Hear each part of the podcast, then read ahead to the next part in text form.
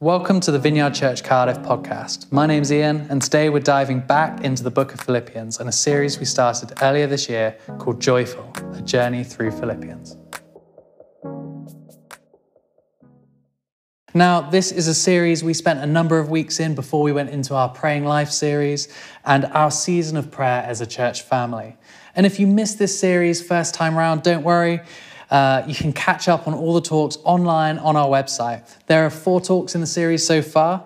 They were delivered between January and February, so check those out. But just to refresh your memory, because I know it's been a long time since we were last in this series, Philippians is a letter that was written, that's in the New Testament, and it was written by the Apostle Paul to the church in Philippi. Now, Philippi isn't a city that exists anymore, but there are archaeological archaeological ruins and remnants of that city that Paul visited on his second missionary journey. And just to get our geographical bearings, Philippi was situated in the northeast of Greece, right near the coast. It's believed to be the first place in mainland Europe that Paul preached the gospel. And as, a, and as a result of people hearing Paul proclaim the good news of Jesus, the church in Philippi was born. It was Paul, therefore, who planted the church in Philippi. And over the years that followed, he is likely to have visited the church again. Um, he's likely to have stayed in touch with the growing community of believers there. And we know from his letter that the Christians in Philippi were people that Paul knew. These were people that he cared for deeply and loved. They were one of the sources of Paul's joy, which is a theme that is weaved throughout this letter. Paul speaks repeatedly of the joy and the fullness of life that he discovered through knowing Jesus, the joy that he found in learning to live out the gospel, and the joy that he has in being united with other believers. And he proclaims all this in spite of the fact that at the time of writing to the Philippians, Paul finds himself in prison, we think in Rome. This is about 10 to 12 years after he first planted the church in Philippi. And the way that the Roman prison system worked, you didn't get food and water from the warden. Instead, you were at the mercy of your friends and family. You relied on them for support and provision.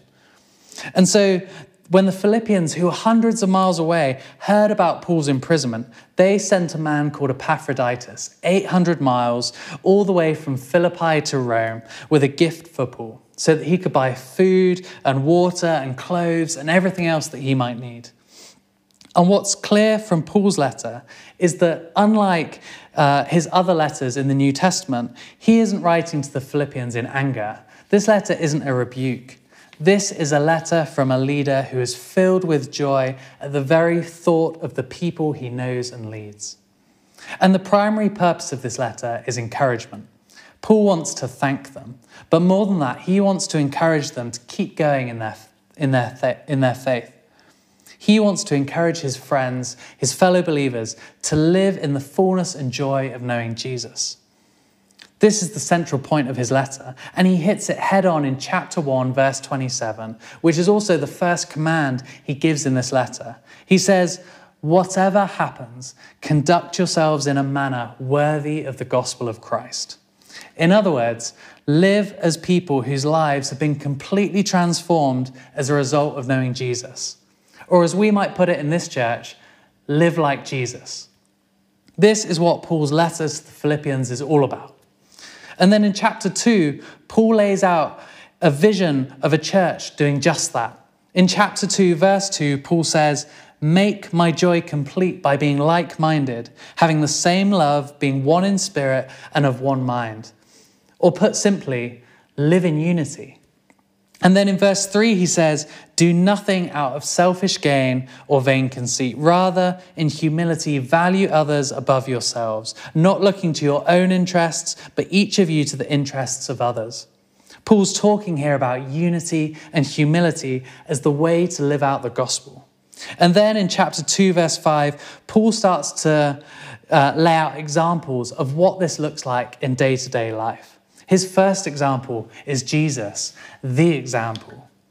In verse 5, Paul says, In your relationships with one another, have the same mindset as Jesus. And he goes on to describe how Jesus humbled himself for the gospel. James spoke about this in the third talk in this series. You might recall that James explained how humility is not something that we can work on directly, rather, it is a byproduct of looking at the person of Jesus. And then, if you can, think back to the last talk that we heard in this series, way back in early February, when Alice unpacked verses 12 to 18 from chapter 2. She explained how, in those verses, Paul uses the example of Israel from the Old Testament as a negative example, as the exact opposite of how to live out the gospel through grumbling and arguing. Paul says, Continue to work out your salvation with fear and trembling, for it is God who works in you to will and to act to, in order to fulfill his good purpose. Do everything without grumbling and arguing, so that you may become blameless and pure, children of God, without fault in a warped and crooked generation then you will shine among them like stars in the sky as you hold firmly to the word of life. So Paul sets out the goal live a life worthy of the gospel. He paints a picture of what this looks like unity and humility. And he's lifted up Jesus as the ultimate example. He's presented Israel as an example of how not to do it. And then in today's passage, Paul's going to reel it in and really bring it home. So let's dive back into Philippians and pick things up in chapter 2, verse 19. So here we go. This is Paul speaking now. I hope in the Lord Jesus to send Timothy to you soon, that I also may be cheered when I receive good news about you. I have no one else like him who will show genuine concern for your welfare, for everyone looks out to their own interests, not those of Jesus Christ. But you know that Timothy has proved himself, because as a son with his father, he has served with me in the work of the gospel. I hope, therefore, to send him as soon as I see how things go with me. And I am confident in the Lord that I myself will come soon. But I think it is necessary to send back to you Epaphroditus, my brother, co worker, and fellow soldier, who is also your messenger, whom you sent to take care of my needs. For he longs for all of you and is distressed because you heard he was ill. Indeed, he was ill and almost died, but God had mercy on him, and not on him only, but also on me, to spare me sorrow upon sorrow. Therefore, I am all the more eager to send him, so that when you see him again, you may be glad and I may have less anxiety. So then, welcome him in the Lord with great joy and honor people like him, because he almost died for the work of Christ. He risked his life to make up for the help you yourselves could not give me. Okay. At first glance, this passage is nothing, nothing more than a travelogue. It's plane tickets and hotel reservations and where to next. It's a glorified itinerary, isn't it? Laying out travel plans. But under the surface, there is so much more going on in this passage. You've got to keep in mind that Philippians is a letter. This passage that we're reading is part of a letter. And when we pick up the Bible and read a chunk of it, like these verses today, we're reading something that needs to be understood in the context of the whole letter. And as we dive back into the book of Philippians over the next couple of months, I'd love to encourage you to try and find a moment to read this letter in its entirety, from start to finish. Read the whole thing in one sitting, get the whole picture. Try and hear and understand the full message and encouragement that Paul is giving to the Philippians. As I alluded to before we read the passage, in today's verses, Paul takes the inconceivably high challenge, that seemingly unattainable standard of life that he'd outlined in the first half of his letter, and he makes it personal and tangible and slightly more graspable to the Philippians by talking about Timothy and Epaphroditus, two people they would have known. Timothy had helped Paul plant the church in Philippi, and Epaphroditus was himself part of the Philippian church. And what we see Paul doing here is holding up Timothy and Epaphroditus as examples for the Philippians to follow, in order that they, in their day to day lives, can learn to live out the gospel for themselves. You see, Paul understands something about humanity and the way that we as humans learn and grow. It's through real life examples, through role models, through learning from people who have been there, done it, and got the t shirt. It's through observation and application. We learn best through imitation. And this understanding of discipleship and human development underpins one of the most famous phrases in all of Paul's writing in the New Testament, that's found in 1 Corinthians 11, verse 1, when he says to his fellow believers, Imitate me just as I imitate Christ. You see, we all need examples. That's true for you, right? I know that's true for me. There are people in my own life who I look up to as role models and examples, people I want to be like, that I want to learn from, that I want to copy or imitate, to use Paul's language. Whenever I step into a new stage of life, whenever I become aware of something that I need to work on or grow in, I want to talk to somebody who's already been there. I want to talk to somebody who's, who's out ahead, further down the road than me, whether it's in faith, work, my marriage, parenting, cooking, exercise, you fill in the blank. Theories, theologies, and ideas aren't enough by themselves. We need physical, visible, tangible examples who we can watch, who we can rub shoulders with, talk to, and learn from. And Paul gets that. He knows that trying to get to grips with how to live a life worthy of the gospel is fuzzy at best. It's one thing to say to Paul, it's one thing for Paul to say, go and live out the gospel, but it's a whole other thing to put flesh and blood on theology. And that is what Paul is up to here in this text. He's taking two of the best examples he has, people the Philippians would have known personally, one of which was even from their community, and he says to them, Are you trying to figure out how to live? How, are you trying to figure out how to live out the gospel? Hey, you know, you know Timothy, live like him. And then he says, Hey, you know Epaphroditus, go live like him. And so I just want to spend a moment looking at what Paul has to say about Timothy and Epaphroditus whilst thinking about what it means for us today. So let's start with Timothy. If you're new to the Bible, Timothy is quite a well known character in the New Testament. Years before Philippians was written, Paul had planted the church in a city called Lystra. And there he found a young guy named Timothy. And Paul basically invites Timothy to come with him. This is come follow me discipleship, just like Jesus did with his disciples. Timothy followed Paul on his travels and essentially became his right hand man. And what we have here is Paul saying to the Philippians, I want to send Timothy to you.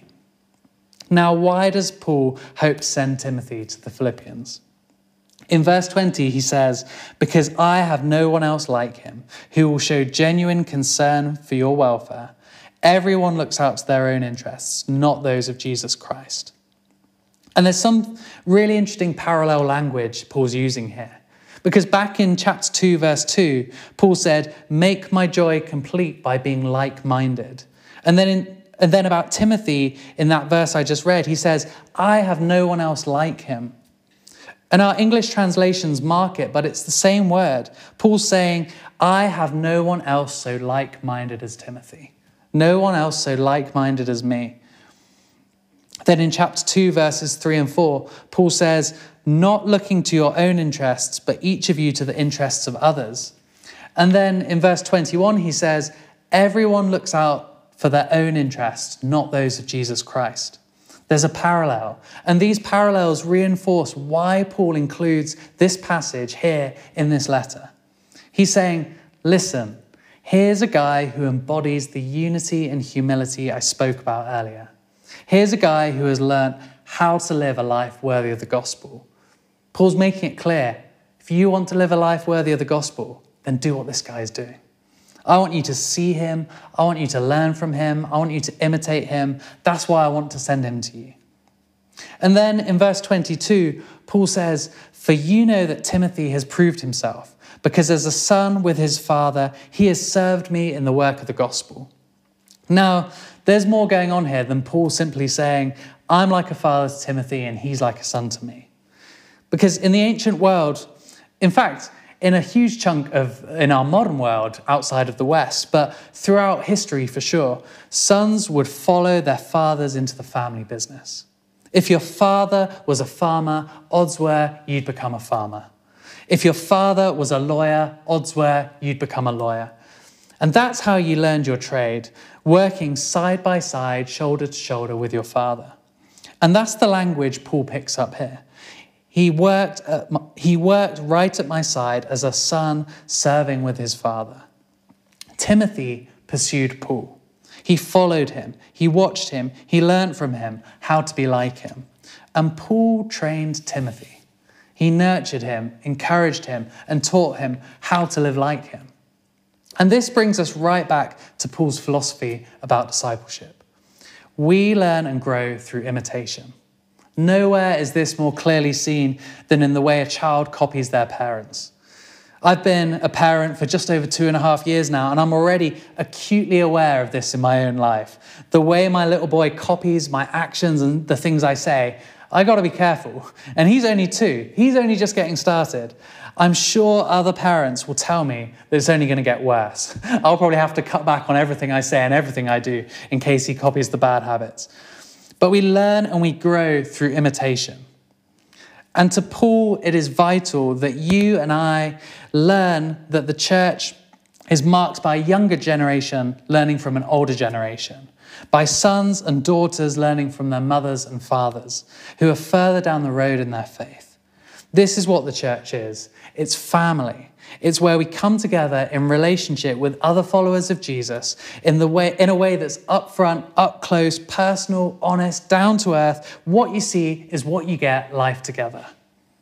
But the danger is that if we're not careful or intentional, we can easily forget how community, how important community is in our formation. We can easily get isolated and find ourselves trying to figure out how to live like Jesus on our own without the wisdom, care, support, and encouragement of good role models around us. Maybe you're finding yourself in that situation right now, or a situation like that. Maybe lately you've been trying to walk out and figure out the Christian life by yourself, but found yourself not getting very far. Can I encourage you today that we need running partners to run this race alongside us? And what I love about this church and this wonderful community that we get to be a part of is that it's full of Pauls and Timothys. And at one time, you might find yourself being more of a Paul. And at other times, you might find yourself being more of a Timothy. But most of the time, I think it's both. I think we're called to be Pauls and Timothys often at the same time. So, right now, are you pursuing a Paul? Are you training a Timothy? Just take a step back for a moment and consider who are you imitating? And who's imitating you? I just have a, th- a few thoughts that I'd like to share on this. Thought number one the best way to pursue a Paul is to go and find one. You can sit around waiting for somebody to come to you and say, Hey, can I mentor you? Sometimes that does happen. But if that's what you're hoping for, I think you're probably going to be waiting for quite a while. From my experience, the best way to build a mentoring relationship is to go and find them. Look for somebody in your own life who you look up to, maybe in your small group or on a team that you serve on, uh, or just part of this community. They don't have to be perfect, but if they're honest and real and you see something in them that you want to learn, just ask them. A couple of years ago, while Soph and I were still pastoring the North Site, I realized that I needed some wisdom to help me navigate through that season of leadership in my life. Luckily for me, we have some incredibly wise and experienced leaders in this church, people who've seen it all and lived it all and are still here to tell the stories. So I approached David, who's part of our community, a wonderful man of God. He'd be embarrassed that I said that. And I asked him if, he, if we could just meet up for a coffee and a chat. And I found that first chat just really helpful. And off the back of that, we agreed to meet up more regularly. So maybe once a month or every couple of months, we'd go grab a coffee, take a stroll, and just chat. I'd share what was going on with me and ask some questions, and David would share stories and wisdom and advice and just really encourage me along. So if you need a Paul, so if you're in need of a Paul to pursue, my advice is to go find one. You know, we're here to help.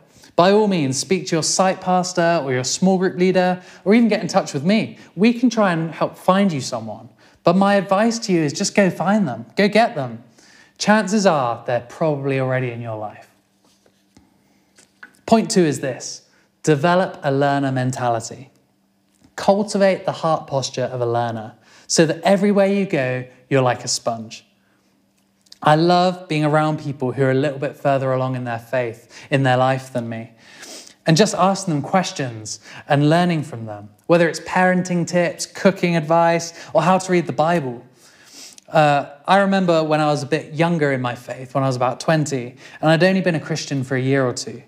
I'd barely read the Bible. I didn't know anything. I didn't even know how to read the Bible, really.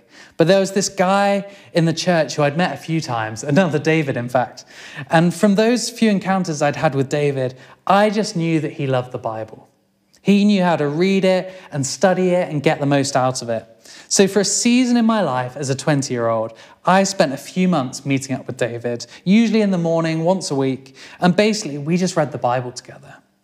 But I would ask him question after question after question. I wanted to make the most out of the time we had and learn everything I could from him. Here was a man who knew God's word and loved it. I could see the way it shaped his life, and I wanted that too. So ask questions and cultivate the heart posture of a learner. Point three is this if you're pursuing a Paul, serve their vision, not yours. Don't come at this where you think that the Paul in your life, whether it's a man or a woman, is simply there to pour into your life and make you a better person. Listen to the language of Paul about Timothy.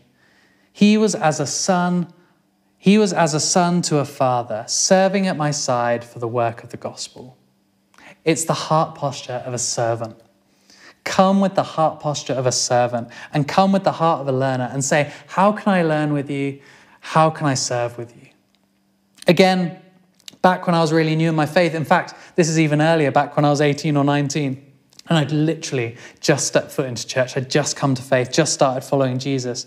There was a guy in the church called Mike, and he was a worship leader. He also led a young adult small group together with his wife that I went along to. And their kids were a similar age to me. And basically, he just loved Jesus. And again, it was just so clear to see how his love for Jesus shaped the way that he lived. And even as a teenager, as a, as a completely new to faith Christian, I could see in Mike that if Christians were supposed to live like Jesus, then he got it. He knew what it was about. And I knew that this was a guy I needed to hang around with and learn from. So I asked him if I could hang out with him. And at that time, Mike used to have Tuesday afternoons off work, and he volunteered and helped out in a little cafe run by the church that served food and drinks for homeless people in the town. So, what did Mike do when I asked him if I could hang out with him? He invited me along to help out at the cafe, and so I did. I served alongside him. I rubbed shoulders with him week after week. Mike didn't need to add anything extra to his schedule to train and disciple me. He just invited me to join in with what he was already doing. He was my small group leader. I saw him um, at church on a Sunday. I served alongside him at the cafe. He taught me the basics of the Christian faith. He and his wife used to invite me around for dinner together with their kids. They welcomed me into their family. We watched movies together. We sat around the fire. We hung out. And I grew up so much in my faith. Those guys were spiritual parents to me. They nurtured me and cared for me. They invested in me and shaped who I am and who I became. And I am so grateful for the time that they took to look out for me. So, my point is be prepared to serve their vision. Because as you do life shoulder to shoulder with them, it will shape you. And then my last point is really for the Pauls in the room. If you've been walking with Jesus for any length of time, then you have a responsibility to be training some Timothys. If you know anything, and you might say to me, Well, I don't know that much, it doesn't matter. If you know anything, you have a responsibility from God to pass that on to someone who's a bit further behind you in your journey. Now, I reckon some of you know that God's nudging you to be a Paul in this season but you just feel a bit uncomfortable about that. You're thinking, oh, I can't do that. I'm just not perfect. I barely have it together myself. Listen, you can.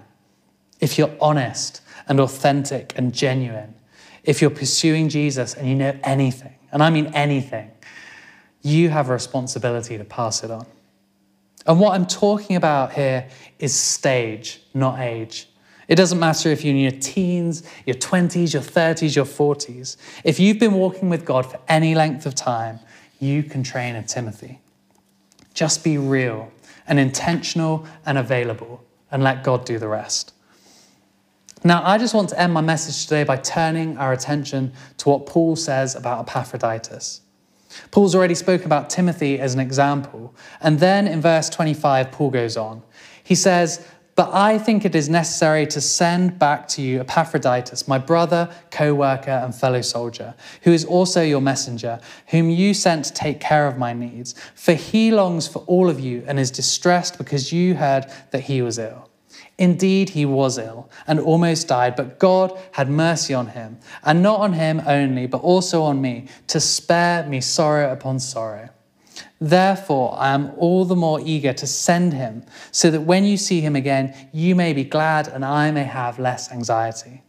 So then, welcome him in the Lord with great joy and honor people like him, for because he, because he almost died for the work of Christ. He risked his life to make up for the help you yourselves could not give me. Now, I don't have long. I, I won't say much about Epaphroditus, but there are two things I want to highlight. The first is this What is it that marks Epaphroditus out as a great example to the Philippians? I think the answer is in verse 30.